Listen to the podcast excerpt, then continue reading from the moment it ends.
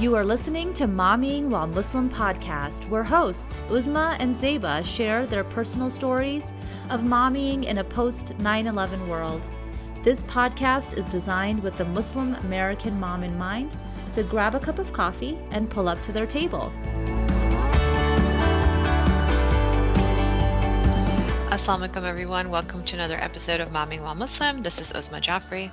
Assalamu alaikum, everybody. This is Zeba Hassan, and we are saying to everybody what? Jummah Mubarak last Friday in Ramadan. It came and went so quickly, Uzma. So fast, so fast. And you know, normally, you know me, I'm the hangry, you know, fasting mama, and yet I still f- didn't feel that way this year. I don't know about you. Alhamdulillah. No, well, I take that back. I did get hangry one time. I posted a little video on my Instagram of what was driving me crazy. Because um, obviously, we're getting lots of packages mm-hmm. and there's a lot of bubble wrap. And I thought it would be a good idea to give the kids the bubble wrap. Don't do that when you're fasting. No, let's not do that. okay. Let is not so so I, I'm getting a little bit of a glimpse about how your week has been going. So do you want to tell me a little bit more? You know, I did not journal, so I have not gotten to the bottom of the retail therapy, but I am like the retail therapy is coming to a close. And I think it was just getting ready for Ramadan and Eid and getting all the things that I needed um, for that. I have not bought anything for myself. Oh, girl, I we filled need a couple that. of carts. I already did so much. I, I, bought stuff that I didn't need. I have filled the carts, like I said last week, and just not checked out. So that's good.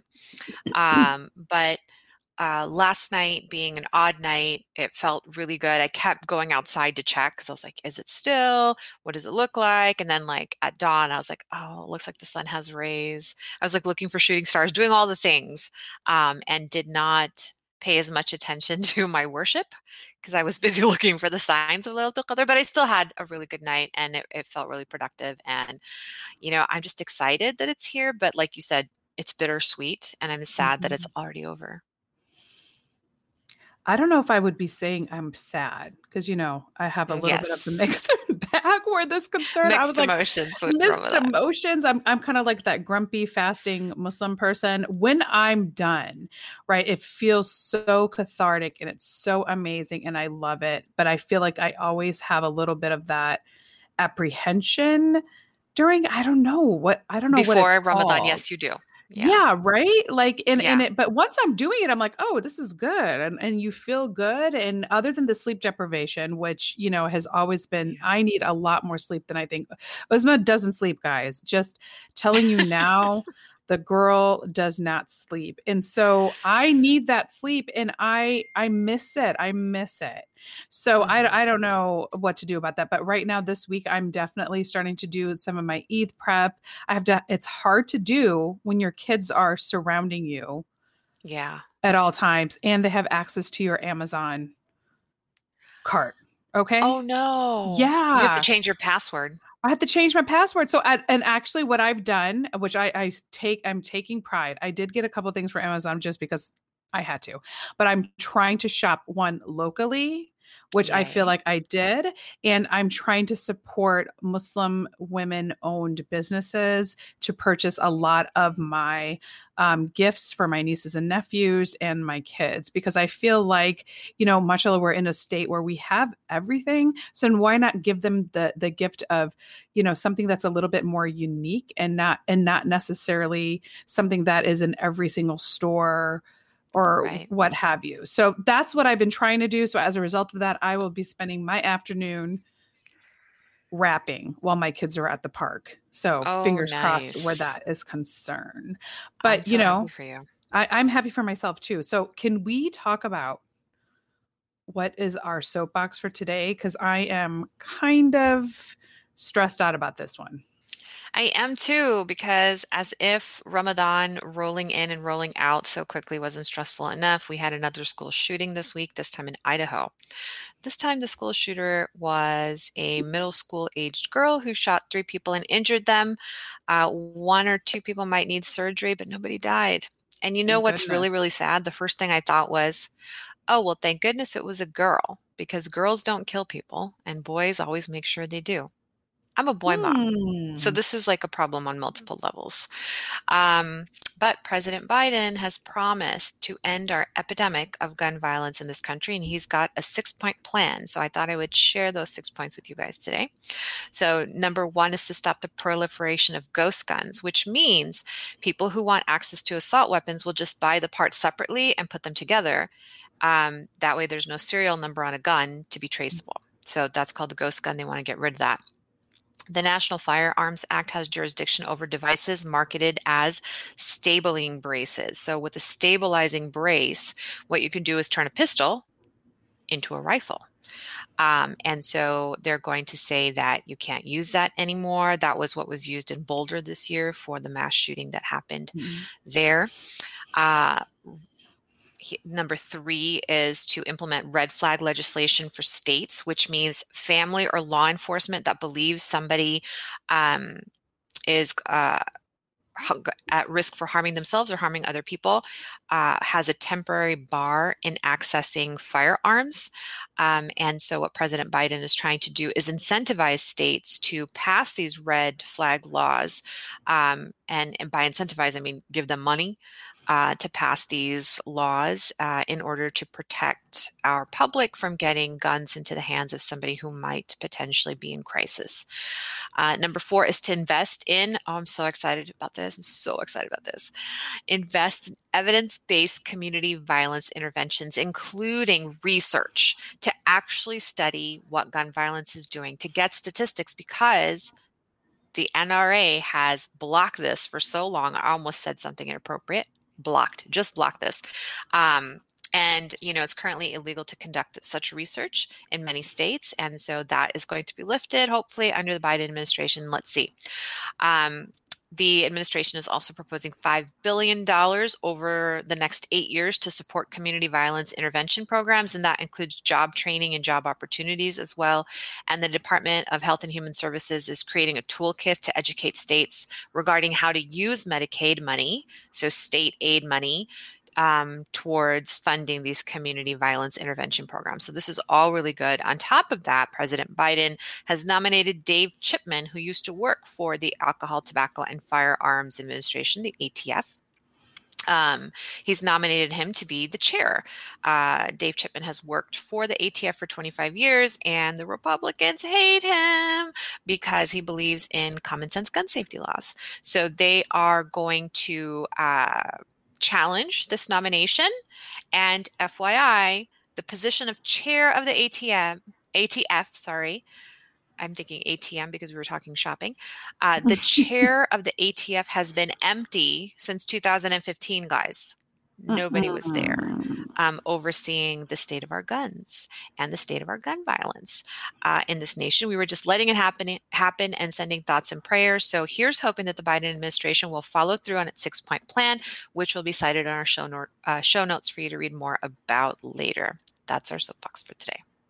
Thank you for educating us, Uzma, as you always do. Um, and let's hope and pray that something actually gets done. Because let's be honest, you, both sides talk a lot of talk, but I don't see that much action, whether Yeah, you're Republican or Democrat. So we're just gonna mm-hmm. put that out there and wish everybody, guess what, a Jumma Mubarak and a happy 25th of Ramadan, everyone. This episode will actually probably drop on your podcast apps of choice on Eid al Fitr, um, which is the day of feast for us Muslims. So I want to say, everybody, Eid Mubarak to everyone in the, our future selves. Inshallah, we can make it there. Um, with all this gun violence, we always get a little bit nervous, which is why I stay in my house. People, I stay in my house. Um, we pray for your holiday is safe and blessed, um, and all your worship from now until then will be accepted, as we talked about earlier. Amin. Um, we ha- want to let you guys know a little bit about a couple of events coming up for Mother's Day. The first one is actually on Mother's Day, and it is our first recruitment event You ready for this, lady? For the uh, ladies and gentlemen, for the American Muslim Women's Giving Circle, Yay. we told you about last week. You get details on your big day to find out how you can mother the future generation of Muslim American children by leaving behind a philanthropic legacy. It is completely free. So p- bring your girlfriends, fellow nonprofit workers and volunteers, uh, your fellow mom sisters, and your women friends to live, to give, and give well in the way of Allah subhanahu wa ta'ala. So it is definitely something we have been kind of working on behind the scenes and something we we're really passionate about here on Momming While Muslim. Um, so we figure why not invite all of you to partake in this movement that we are planting the seeds for. So thank you guys so much and hope to see you guys there. This month's series is Mommies in the Masjid as you guys know, we all have a love and hate relationship with our masjids. Um, or at least I do, because let's be honest, I see the benefit of the physical building in our lives, but it doesn't necessarily serve all families, including my own. And we'll talk about that in a little bit. I know my beautiful co-host Uzma feels differently, um, and that this is one of our the things we just have a very different opinion on this particular topic. Um, but we both agree that there are significant issues in the American masjids and arguably the masjids across the globe. But we're have to note that not everybody is perfect, but we're only going to focus on the ones here in the United States. So we aren't asking for perfection, everybody. We're just asking for basic dignity and representation. Is that too much to ask for? So, our guests for today are us. Yay! We haven't done this like you know uh, a a couple the two, just, just two us. of us. Sorry, my brain starts to not work at this point of the day. But welcome, Uzma, um, and I'm so excited to have you on the show. Welcome, Zeba. This is so exciting. I love it because we haven't had just a one-on-one in a really long time, and mm-hmm. like throughout the week, we're not recording unless it's for a purpose that's outside of momming while Muslim, or we're planning planning, mm-hmm. planning, planning. Um, either philanthropic works, projects, uh, now a podcast conference that we've been um, we're going to speak at. So it's just a lot. Um, but going back to what you said earlier, you are absolutely right. I don't have a love hate relationship with the masjid. I have a love disappointment relationship. It's kind of like I found out my boyfriend cheats on me. That kind oh of love, God, and you know, love disappointment relationship. Um, and we can do better.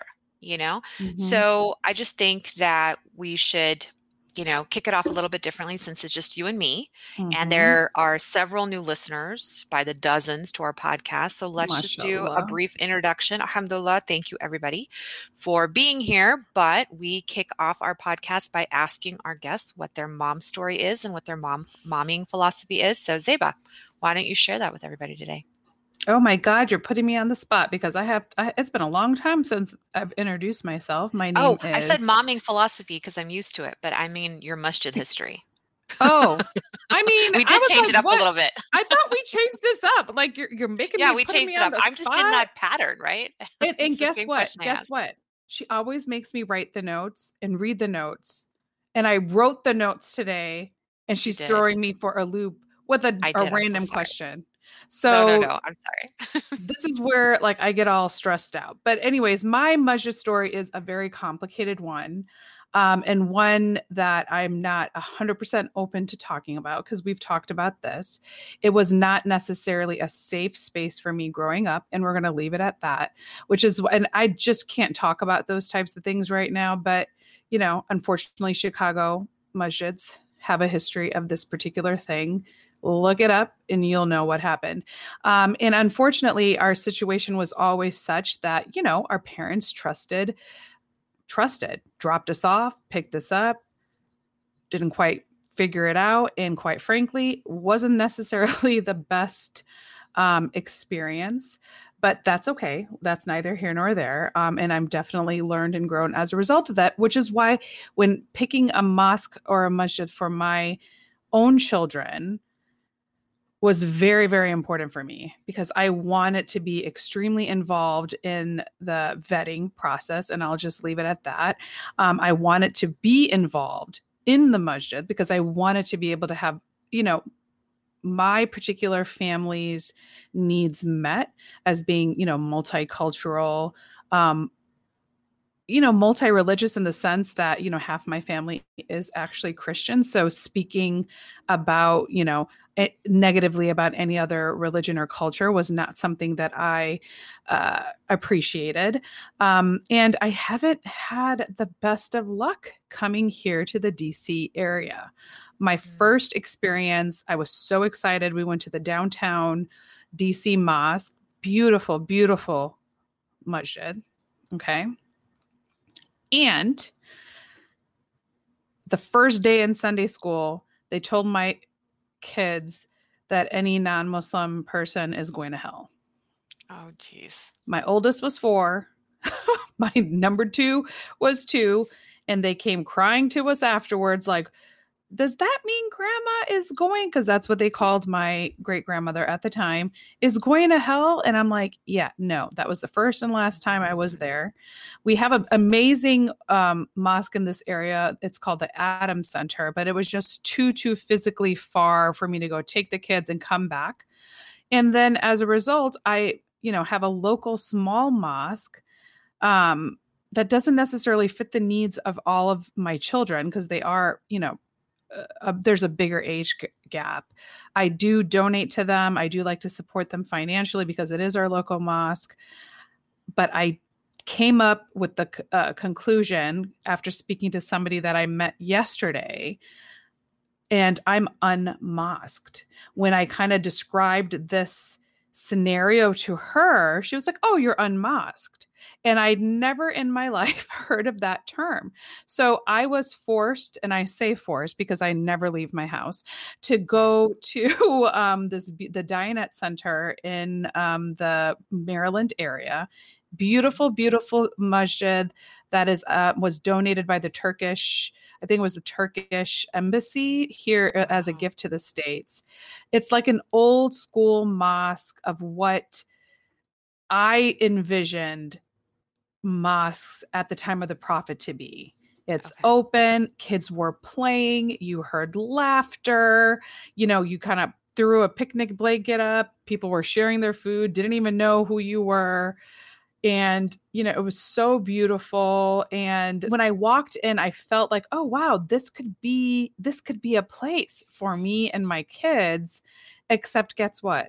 It's an hour away. Yeah, Maryland. Mm-hmm it's too far away. But I did love getting a glimpse into what could be.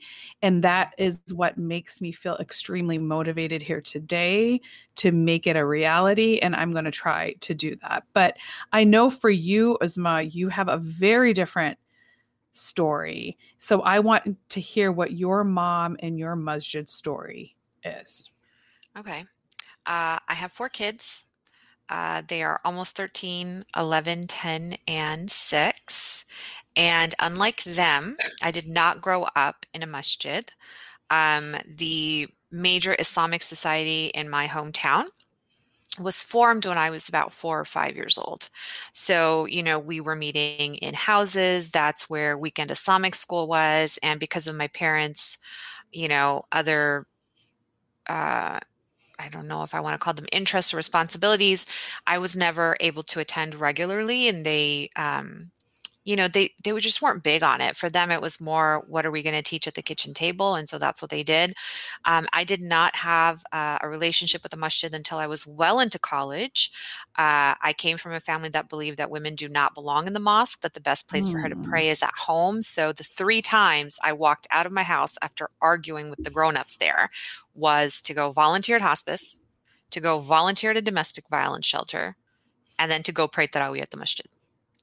So that I was being told by the adults in my life, like, don't do these things. Mm-hmm. Um, women are not supposed to do these things.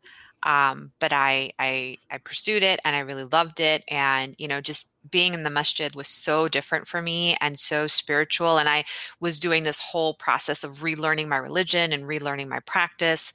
Um, and doing it in the masjid felt really safe and it felt really good. But then once I became a mom, I knew, well, actually, even before, I knew that I wanted my kids to grow up in the masjid because that was the exact opposite of the way that I grew up. Mm-hmm. And I mm-hmm. wanted them to have that kind of spiritual experience that I had um, as an adult. Um, and, you know, once you are in that space, you start seeing as you get into, you know, not necessarily leadership because we know that that's not always possible, but in the periphery, you start seeing, you know, the physical barriers inside the masjid. You start seeing waste and inefficiency and empty promises, a lot of lip service, um, poor leadership, and then very static leadership and spaces yes. and you you can't do any of those things if you're a mother because we are our lives are constantly in flux our jobs are constantly in flux our roles are constantly in flux and if we have to roll with the punches to keep up with our kids and keep up with our society and everything else well the masjid needs to do that too amen or amen as we like to say. Like i 100% agree with you and and it's so funny how we had you know two very different situations whereas like i grew up in the masjid you did not and i'm like running away from it. No i'm not. I kind of put, took took a step back um because I, I i believe that it was supposed to be in everything that i've read it was supposed to be a place like a community place it's mm-hmm. not just a place of worship where you just go and pray and you leave. It's it's a place to have like dialogue and interaction and the kids are playing and you know it, it's sad because i don't necessarily see that um in some of in the places that i maybe it is because i have been quote unquote unmosqued for quite a while to be honest with you. So i i'm in the process of trying to find a place now and and i'm willing to do that. But you know one of the things is like every time I've gone in the last, let's say, decade, that I've had such a negative experience that it really prohibits me to wanting to go back. And it's so bad, Uzma, that my older two, unfortunately, are in a situation where because they've also had bad experiences or they've seen somebody like mistreat me, they're just like, I don't want to be in a, a situation where my mom is not allowed to come in the front door you know mm-hmm. like because our our our the way that i'm raising them is so different and i feel like more true to to the core of islam to be honest with you so when they see me being pushed to the side or their sister pushed to the side or if my 4-year-old daughter is showing her you know ankle and then somebody is so focused on her 2 inches of baby skin that i can't hear the khutbah it's a problem i'm sorry 100%. and and and i and i don't want it to be negative because i think you know you know me i'm extremely spiritual like i love that islam allows us the opportunity to have an internal individual relationship with Allah subhanahu wa ta'ala and we don't have to go to the mosque to have that. So that is right. the number one thing I want to say. But how great would it be if we could share that collective spiritual spirituality with other people feeling the same way without you worrying about whether I'm a convert, whether which true story, whether um even with my four kids and I'm by if I'm um, available to be married. No, I'm not interested in you. I'm married and have four kids and stop harassing me. Um, whether, you know, it's it's just nonstop negativity that it kind of does cloud what I feel like the masjid is supposed to be. So I want a little bit of a glimpse of your idea of how we can start fixing some of those micro things, you know, so that we can start enjoying the mosque again. Um, and by the way, I use mosque and masjid and masajid, you know, interchangeably. So Uzma, could you explain to the audience what those words because we're going to be we interchange those words very frequently. Could you explain a little bit about what that is before you go into you know helping me out? Because i am stressed out about this. Okay well relax it's ramadan. Like give it to god you know? We can do our job and then the rest is allah's job okay? The majority of the hard stuff is his job so um Masjid is a place to actually put your face down on the ground because that's how Muslims pray. So sajada is the root word to make sajda or to prostrate. So it's a place to prostrate. Remember that the Moors ruled Spain, however, for many hundreds of years, and the Catholics did not particularly like them. So they called them uh, mosques. Uh, mm-hmm. Uh, and my understanding is that it's derived from mosquito, because Ooh. the Moors were considered bloodsuckers of the um, Iberian Peninsula, and they did not you like know, them, and eventually kicked them all, kicked them all out. So mosque is actually not the preferred term for a Muslim house of worship. It's masjid, and the plural is masajid. So, first of all, I just learned something new, everybody. Thank you for that Every time we get lesson. together, we learn something I new. know, and I love you for that. Um, and I will no longer use mosque. Like now, I'm gonna go and say we need to write this down. Put those in our show notes, But Uzma, see, because unmosque sounds so much better than unmasjided. How can you say unmasjided?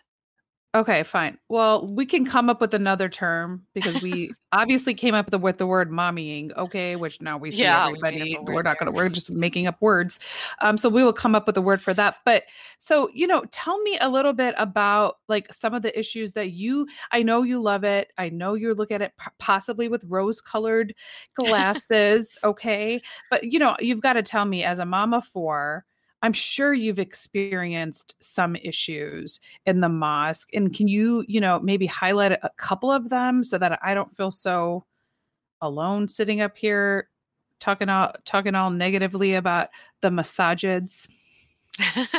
you are not alone. I guarantee, like every single woman, and if you're checking out our Instagram posts, we are Mhm. posting about issues in the masjid, and there are sadly so many women corroborating our experiences. And I mean, I guess we could label them positive or negative.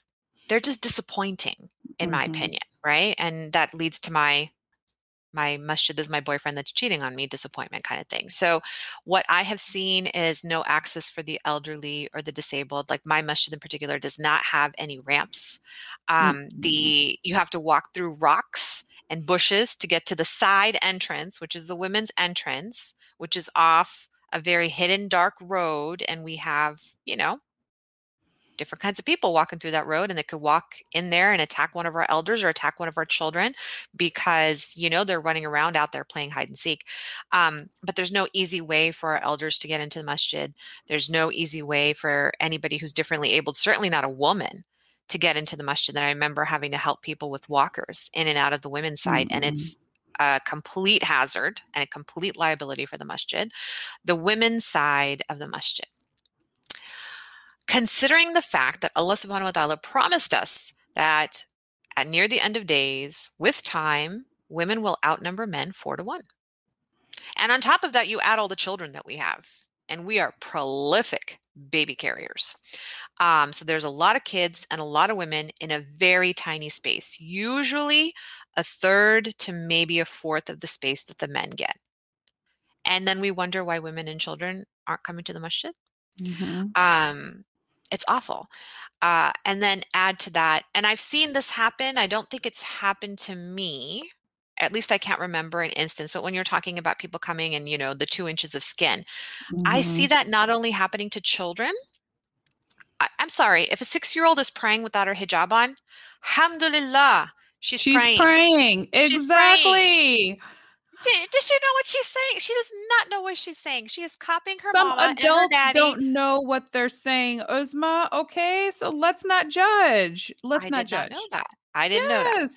So if the child does not even know what she's saying, is it not a moot point that her coverage doesn't matter? It's an exercise in education. The Mhm. child is learning and obviously has learned something very important because she's mimicking it. She's trying to pray and we're calling her out because astaghfirullah, you don't have a hijab. Where's the hijab? And what is the hijab? The hijab supply is stinky, nasty, never washed, used hijabs that people have donated and that went out of style 25 years ago. and Um, probably has lice. It has lice. Don't put them on your head. Oh, And now it's a pandemic. Take your own hijabs Don't and your own masalas, Take guys, your, own own. jaimas. Yeah. They I have seen them call out my friends because, oh, you're wearing nail polish. To sister, do, don't you know it's Mhm. haram to pray with your nail polish? Sister, don't you know it's haram to pray with pants?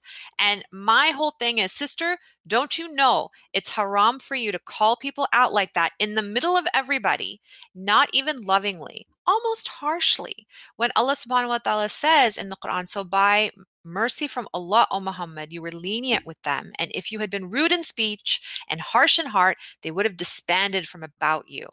I mean, we're all reading the Quran. This is the third chapter, very early on. Allah's teaching us you get more bees with honey than you do with vinegar. And all I've heard is vinegar towards other people. And no, I did get called out because I wore pants one time to the masjid. Mm-hmm. I was supposed to be wearing a skirt, according to this particular person. Um, and that's fine.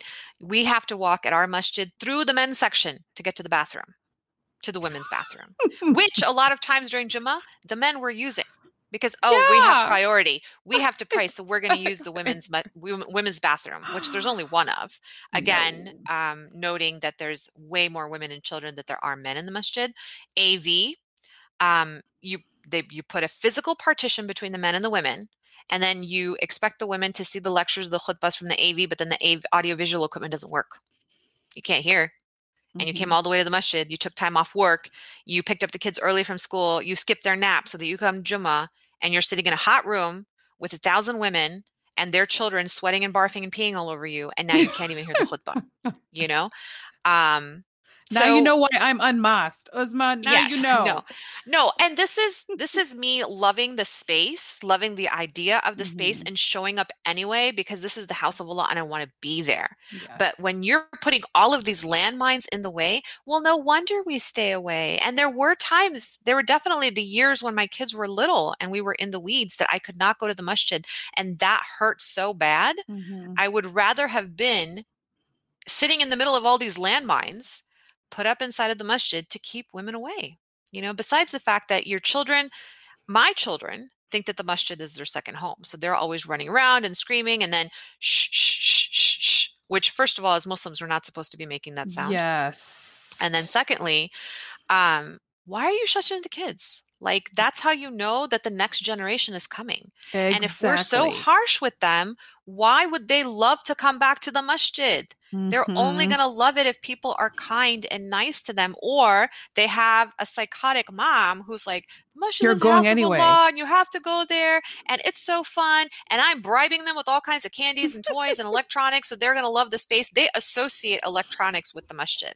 Oh um, no! And so they love it and they still alhamdulillah they're a lot older now and they still have that positive association with the masjid and i give myself kudos because my husband mm-hmm. and i worked mm-hmm. really hard to create that despite what the community not the community but the leadership was doing no i would say even the community was doing the landmines weren't just set by one entity they were set by all of us yeah and and that and i love your point when you say you know if we're discouraging the youth in whatever capacity, whether it's mm-hmm. through, you know, making judgments or trying to teach them or correct them or tell them to shush while they're trying to enjoy, it really does prevent that next generation of American mm-hmm. Muslims that we're trying to raise where are they to go? And I right. feel like there's a huge influx right now with the whole quote, quote, unquote concept of the virtual mosques, right? Which I think is kind mm-hmm. of this this next generation, um, which is an amazing thing. I'm all for it. But what you do is you lose that concept of community 100%. that comes from being in a group. I do have to say, as as unmosqued or unmassaged as I am, when I was there last night, my first time going to a masjid in uh, I want to say a couple of years, a couple of years. I'm not going to lie about that. And just sitting there and feeling you, it's the feeling of community was so palpable and it was tangible.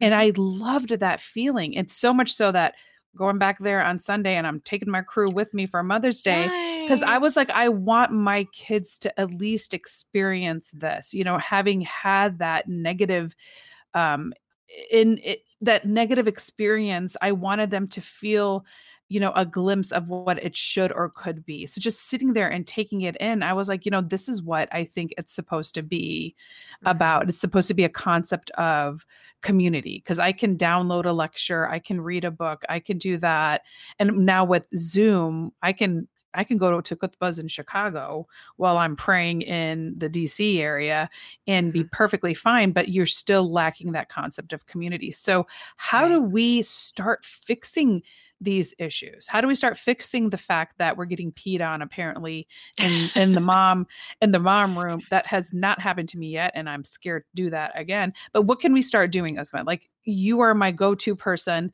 with activism and getting things started what do we start doing to kind of rectify and fix this situation we do what we've been doing for generations now, and that is taking over the programming, which women have historically done. So they've done like the Islamic schools, they've done the weekend schools, they've done all the sales, and they've done the food sales, they've done the bake sales, they've done the anything that's you know, planning the iftars and the dinners and all of that. The women have handled all of that. Now, what did not come as a result of that was any kind of you know, there's probably appreciation, yeah, that comes from um, our male counterparts in the masjid, but I don't think thanks is enough.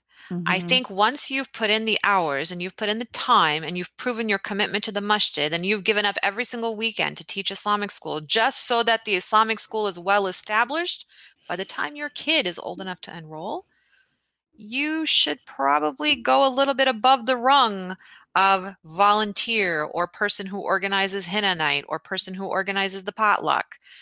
There's another level. How come men aren't organizing potlucks? Mm-hmm. how come men aren't in charge of the friday food sales? Like why does it always have to be a sister?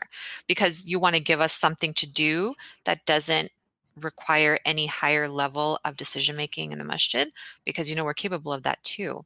And now that we know that um, I would say we use the power of the dollar. We've already taken over the programming, and this last year, all of that has been suspended, obviously, because of the pandemic. So let's take advantage of it and realize we have purchasing power.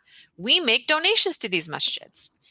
And a couple of years ago, when we had our masjid fundraiser, I told the the board clear as day. I was like, "You keep that partition up and don't let me see the speaker and the plans for this masjid, the architectural designs." You're not seeing my money.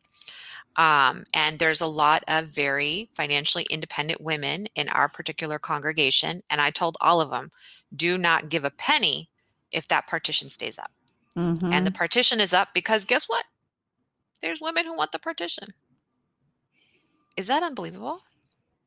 yes, there's a contingency of men, but there's a larger contingency of women who want it, which, you know, as you'll see in our post this month, is not from the Sunnah. There was never a partition of the Prophet mm masjid. Um, and uh, I will say without giving too many details, that one of the reasons why the women demanded it was we had some plumber butt situations happening in the men's rows. the women were like, Our children are looking at these plumbers' butts, put the wall up. And I'm like, Okay, we'll tell the men to pull their pants up. Okay, we'll get them belts. Like, or, or tell them to down. wear better, like, stop, wear, wear pants that fit you, oh, suckers. Okay, yeah. so we don't have yeah. to see it's any. hot over that. here, so maybe they're like melting inches off their waist. So that makes me hate them even more. But um, that is one of the reasons why the partition went up. But okay, let's get over it. That was many, many years ago. Let's take it down. So what they did, they compromised that year and they moved it half. And so the women who didn't want to sit behind the partition would sit over here to see the presentation, and the women who wanted the partition sat behind it and looked at the computer screen. We have two, only one was working at the time.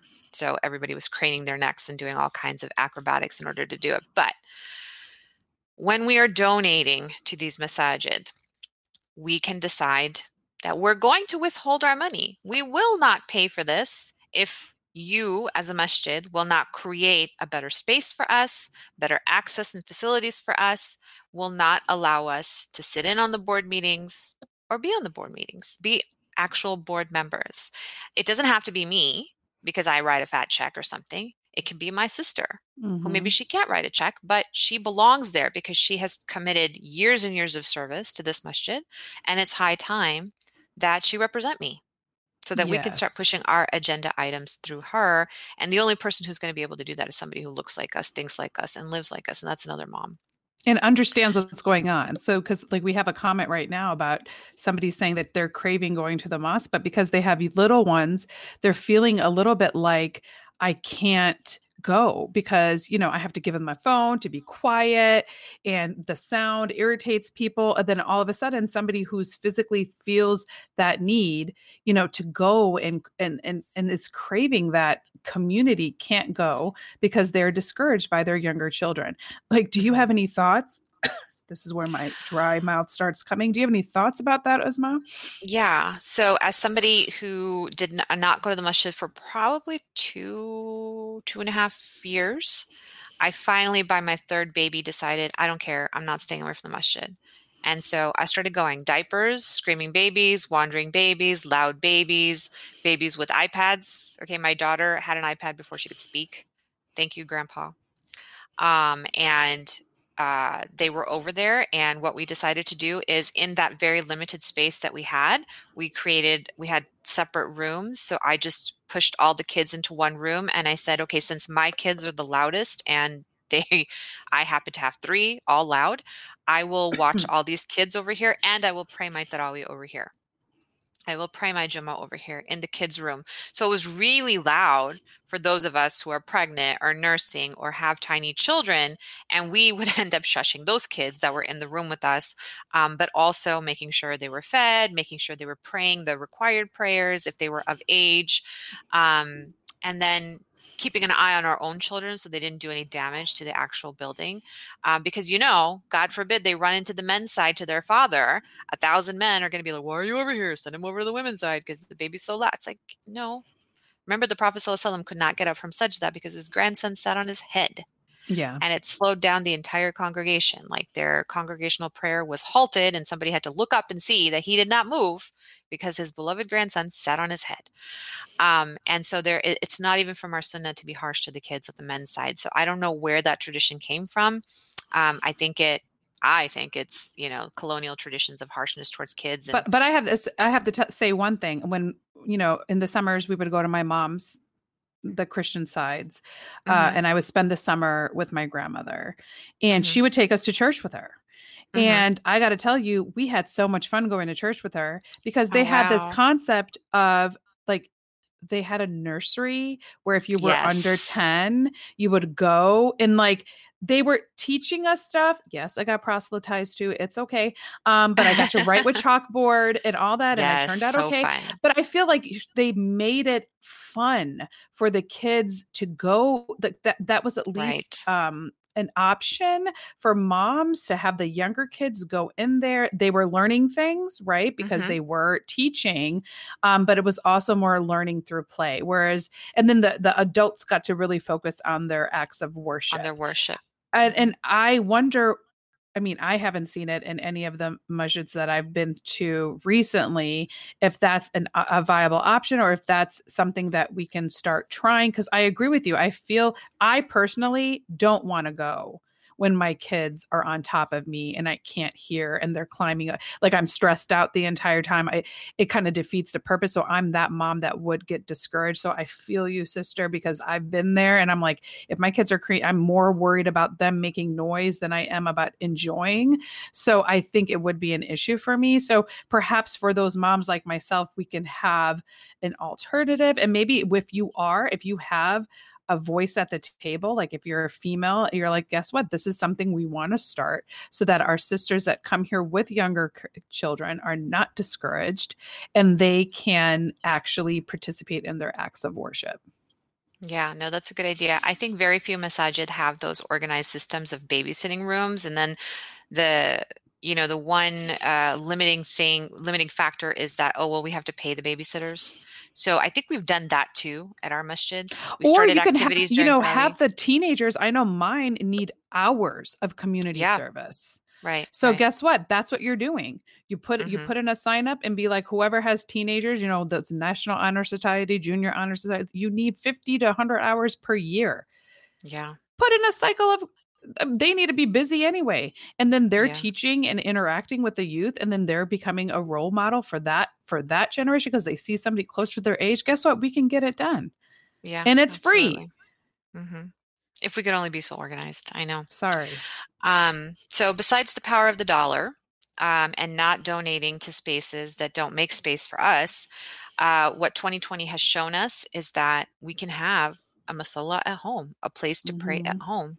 And it's perfectly fine and it's perfectly allowed. And in fact, for some of us, it's been perfectly better yes. than the alternative. What we thought was, oh my gosh, how will we how will we live without the masjid? And it turns out we will thrive without the masjid. So my concern is coming out of this pandemic how many masajid are still relevant? Probably only those that are true community centers that have those services available for their community that the masjid was always supposed to have. But for those that didn't, I just see them kind of being eclipsed by the bigger centers, which is probably a good thing because in some cases there's uh, masajid that are within five miles of each other in some of the bigger cities, which is absolutely dumb because you've already diluted resources. And so we know you're not using them effectively and you're not being good yes. stewards of the money. So let's just, again, I, I think it comes down to the power of the dollar. Let's only focus on those houses of worship that are focused on us, on the community. Um, I think we have the power of the mic, which is to talk about it. Um, with or without a mic, just to speak about it um, as we're doing. So, whether you talk about it or hear about it here at Momming While Muslim, or whether you start getting vocal in your own communities, I think those are the top three ways that we can start affecting change in our masjid spaces and make them safer for ourselves. I agree. So, what about you? Are you being inspired to consider any fixes?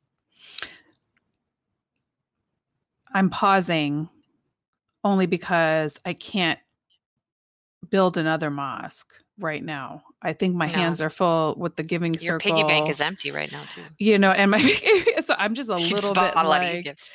exactly. I just bought Eid gifts. I just am donating. Um, no, I, I, definitely am inspired, but but this is the truth of it too, right? Like I can't be complaining unless I want to be a part of the solution, 100%. and you know, and that and that's what the truth of it is. I I hear myself complaining. I acknowledge it. I'm being a brat about it, but I'm also not in a situation where I can physically do the work that's needed to change my particular local organization. And and I and I and I acknowledge that it's likely that way for a lot of different people and I respect that. So in the meantime like you said the beauty of Islam is that we can kind of worship on our own and maybe participate in more community based events so that my kids can be around other Muslim people. And when I have a little bit more time and energy, inshallah, in a couple of years, that is my intention. I'm throwing it out here to the universe that I will do more um, to to actually make those changes because you have inspired me today. Ah, I'm glad to hear it. So we usually do your rapid fire segment with the guests. You want to do it with yes. each other? Oh okay. my God, I'm so excited. Especially because in the docs, you wrote a word down, and I am going to say it, but I fully admit I don't even know what the heck it is. Oh, okay. Good. Okay. So I'm going to ask you this one. So number okay. one is minbar which is the pulpit. That's what the imam stands okay, on to give the khutbah on Friday. I was like, oh, I have to say, you know, my best um my best khutbahs have been given to me given to me by my brother. Oh, my baby brother who goes and he does um, speak, and and it just energizes me and excites me. And quite frankly, this is a long answer. Is I love my desi uncles. I love you, but I can't understand what you're saying. so can we please let the next generation go? Okay. Yes, so I'm going to ask you, given the minbar, okay. nail polish as I have my 786 on right now. Anti criticism. Oh, heck yes. Heck yeah, yes. right? All right, you ready? Yes. Masjid board. I don't have the time to go on those boards now, but I will support any of my female sisters that want to go on it. Perfect. Okay, we all know this. The auntie, the auntie with the wagging finger. Go. well, I've been one of those aunt wagging finger aunties. I can now, totally so. see her wagging her finger, ladies, as she's done it to me too. a couple times. She's like, "Uh, uh-uh, uh, do not do yeah. this." Yeah, that's me now. But um, growing up, it was the aunties yelling at us to be quiet, you know, in between, because you know not everybody's going to read all twenty rakas at Tarawih, and the girl's going to be talking when you're in high school, right? Because you know yes. sometimes we're going to Tarawih for the cute guys too. Sorry, oh heck yes. Yeah, remember those true. days. Yeah. I still true. remember the one guy that I liked. Oh my god, that's so terrible. I can't even believe what? I'm saying this out loud. Oh my yeah, god, I like one boy. I know, just one. Oh, see, look, now it came back to you. It came back you ready? to me. Yes. Okay. So your last word is Quran. I feel so guilty talking about a cute boy at the masjid. Then you're going to give me the last word Quran, but um, so it honestly it has been a guiding force, and I know I'm like a blue like I I'm blue in the face when I talk about God comes in so many ways. And every time I've had an issue, every single time, I will open up the Quran and no joke, right, right away, the ayah, the stanza, the page is there that helps clarify whatever it is that I'm thinking every single time. Every single time. Um, Masjid Ward. Useless. Oh, heck yes. I love that we're ending it on the useless because we're going to take it over. But Uzma, can you want to wrap it up for us today? Thank you for being part of the rapid fire. Yeah, this was fun. I like participating in it. I'm so jealous of the guests now that get to do it. Oh. So, um, this is our May series, Mommies in the Masjid, and we've talked about some of our experiences. And we know that, you know, we talked a lot of, yes, I'll say it, negative talk. Mm-hmm. Overwhelmingly, I still love the masjid.